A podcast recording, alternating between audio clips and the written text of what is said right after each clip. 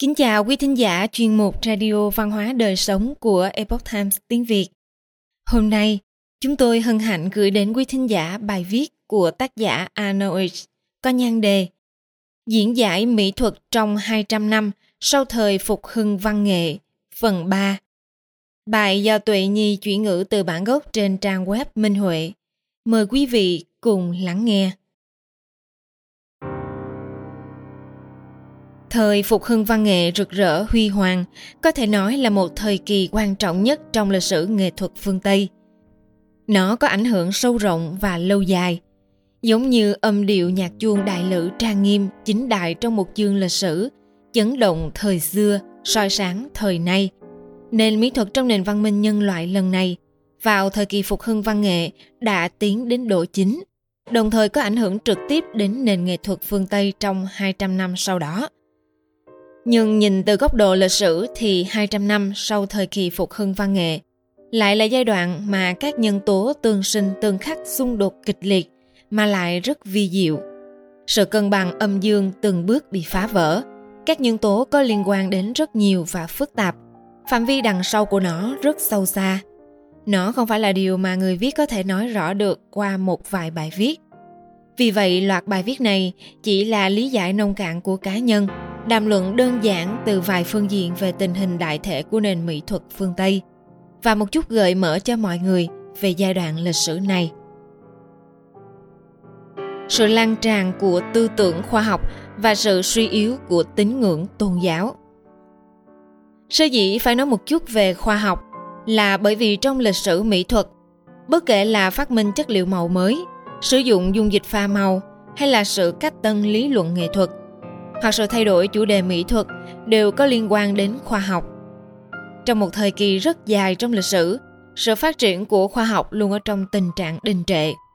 Bởi vì trong đầu não người xưa phổ biến là không thúc đẩy ý thức phát triển khoa học. Cho dù có thì cũng giới hạn trong thiểu số cực ít người.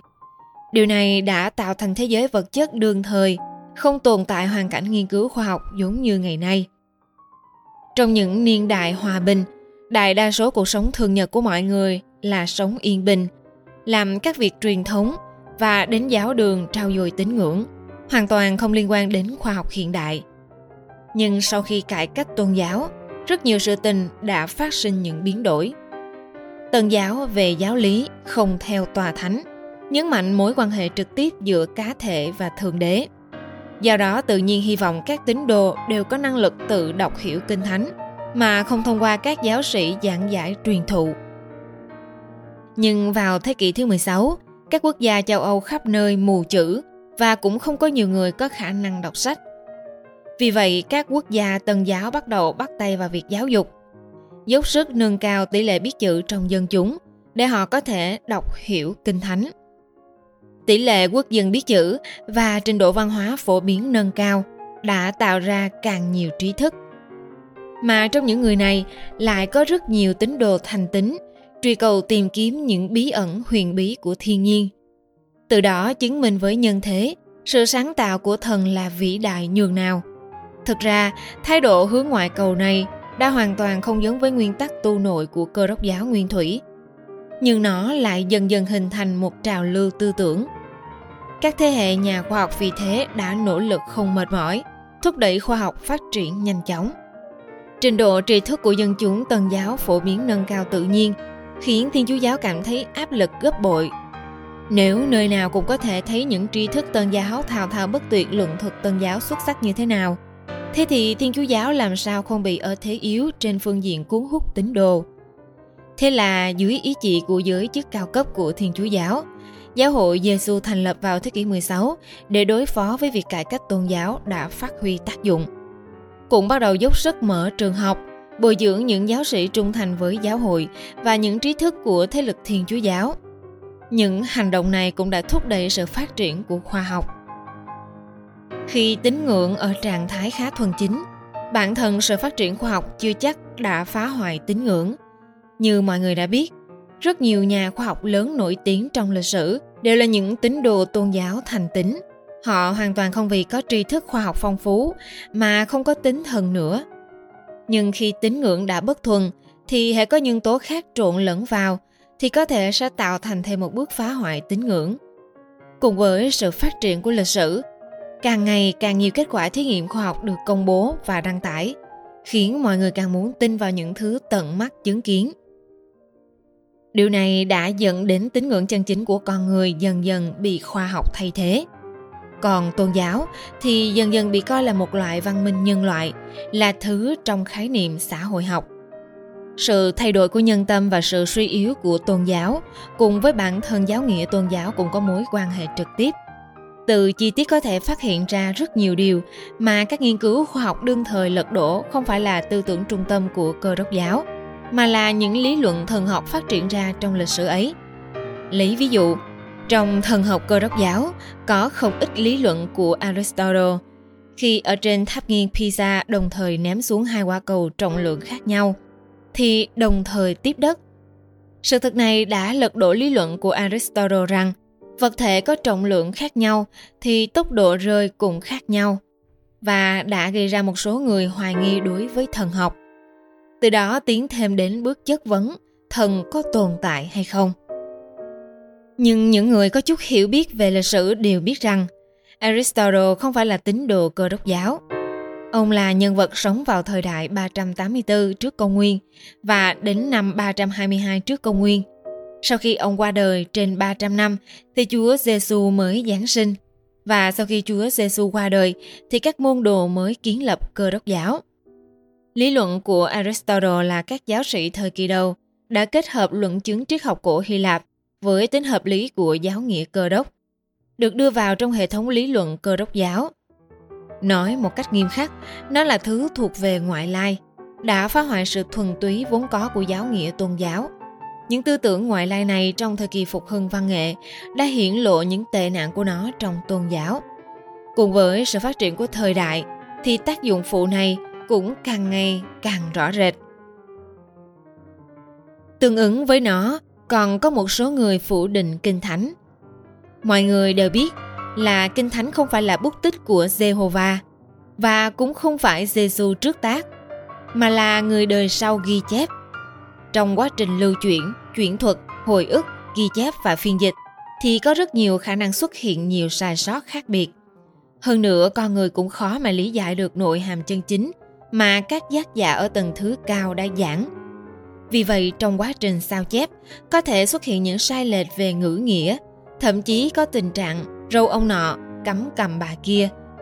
Ví dụ như trời mà các giác giả nói, hoàn toàn không phải là khái niệm cùng tầng diện của bầu trời mà các nhà khoa học nghiên cứu. Nhưng vốn trí tuệ thấp của con người về logic hẹp hòi là nếu không phải thế này, tức là thế kia – Dần dần khoa học và thần học trở nên đối lập. Khoa học khó mà chứng minh được sự tồn tại của thần, còn trong tiềm ý thức của mọi người thì dễ bị ngộ nhận là khoa học chứng minh thần không tồn tại. Cộng thêm rất nhiều giáo sĩ càng ngày càng hủ bại và tắc oai tắc oái khiến người ta chán ghét. Từ đó thúc đẩy sự lan tràn của tư duy lý tính kiểu chủ nghĩa duy vật. Triết học tự nhiên trong lý luận của Aristotle vào thời Trung Cổ bám vào thần học cơ đốc giáo, xuất hiện trước mọi người với diện mạo thần học tự nhiên. Dưới sự ủng hộ của giáo hội Thiên Chúa giáo nhất quán theo đuổi truyền thống học thuật, thần học tự nhiên đã phát triển lớn mạnh. Đương nhiên, trong quá trình này cũng có người phản đối Aristotle, nói rằng ông ta là tín đồ dị giáo. Nhưng bất kể là loại học vấn này được đội mũ Aristotle hay là một cái tên tùy ý khác, thì tinh thần của nó đã sớm như một cây dây leo không ngừng, sinh trưởng, lan ra. Khoa học thời kỳ đầu ở các nước trên thế giới đều không phải thuộc về khoa học độc lập, mà là sự kết hợp của các nhân tố như thần học, thần bí học, tín ngưỡng, vân vân, hợp thành nhất thể. Ví như thiên văn học có nguồn gốc từ lý luận tinh tượng và thuật chiêm tinh viễn cổ, hóa học thoát thai từ thuật luyện kim, vân vân trong quá trình khoa học phát triển ẩn, thuật luyện kim và chiêm tinh của các khu vực Ả Rập đã phát triển cao độ, cũng được truyền vào châu Âu, đồng thời trộn lẫn một bộ phận những lý luận tôn giáo trong thế giới Hồi giáo. Từ đó, càng lặng lẽ cải biến cơ đốc giáo. Nhìn có vẻ như tri thức khoa học sau này đã thay thế triết học tự nhiên của Aristotle. nhưng con đường của nghiên cứu khoa học lại là từ trong tôn giáo từng bước phát triển nên. Sau khi cải cách tôn giáo, tân giáo chủ trương lý luận, tín đồ đều là thầy tu, càng khiến không ít các nhà khoa học tân giáo coi nghiên cứu khoa học tự nhiên là những hoạt động của thầy tu tìm kiếm thượng đế tạo ra vạn vật.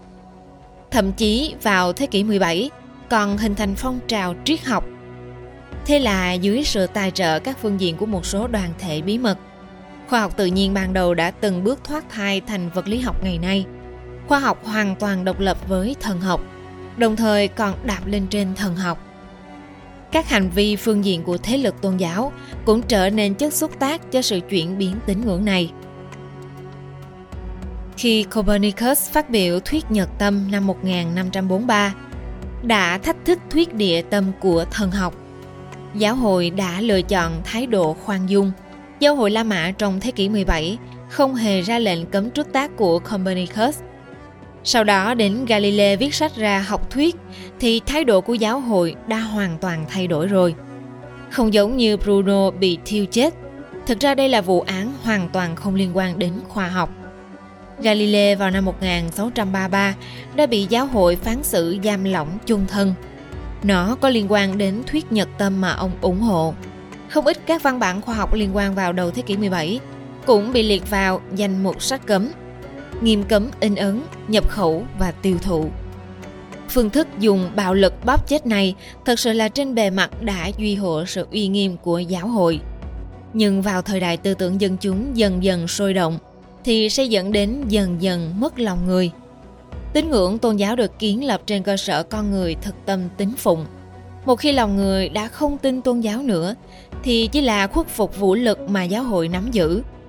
Buộc phải trái với lòng mình mà phục tùng giáo hội thì tôn giáo không còn tác dụng dẫn dắt nhân tâm như nó vốn có ban đầu nữa. Tình thế này ác sẽ dẫn đến sự suy bại của tôn giáo về thực chất. Nhìn từ góc độ thành trụ hoại diệt, âm dương chính phụ, thì tất cả đều đang phát triển về hướng phụ diện. Sự tăng trưởng các nhân tố phụ diện từ tầng diện vật chất cũng có thể thể hiện ra.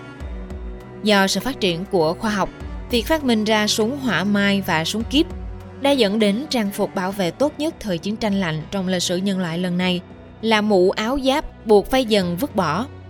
Từ đó, sức mạnh hủy diệt càng ngày càng vượt qua sức mạnh phòng hộ. Nhân loại càng ngày càng bước đến hướng hoại diệt rõ rệt. Còn trong lĩnh vực tư tưởng, xuất hiện của phong trào khai sáng càng phá vỡ sự cân bằng giữa chính và phụ này trong xã hội trước đó – với việc lấy sự phát triển khoa học thực chứng làm nền tảng lý luận. Những người theo chủ nghĩa khai sáng tôn sùng tư duy lý tính kiểu chủ nghĩa duy vật bằng tư duy phản biện logic sắc bén và nhanh nhạy của họ đã đã thường uy quyền tôn giáo trong trạng thái không ngừng suy yếu. Nếu hỏi sự xuất hiện của thần luận tự nhiên, ở thế kỷ 17 mang khuynh hướng chủ nghĩa duy vật đã khiến cho giới tôn giáo đương thời phải kêu lớn dị đoan. Thế thì lý luận hóa và hệ thống hóa của thuyết vô thần càng khiến các phái tôn giáo lớn dần giữ khôn nguôi.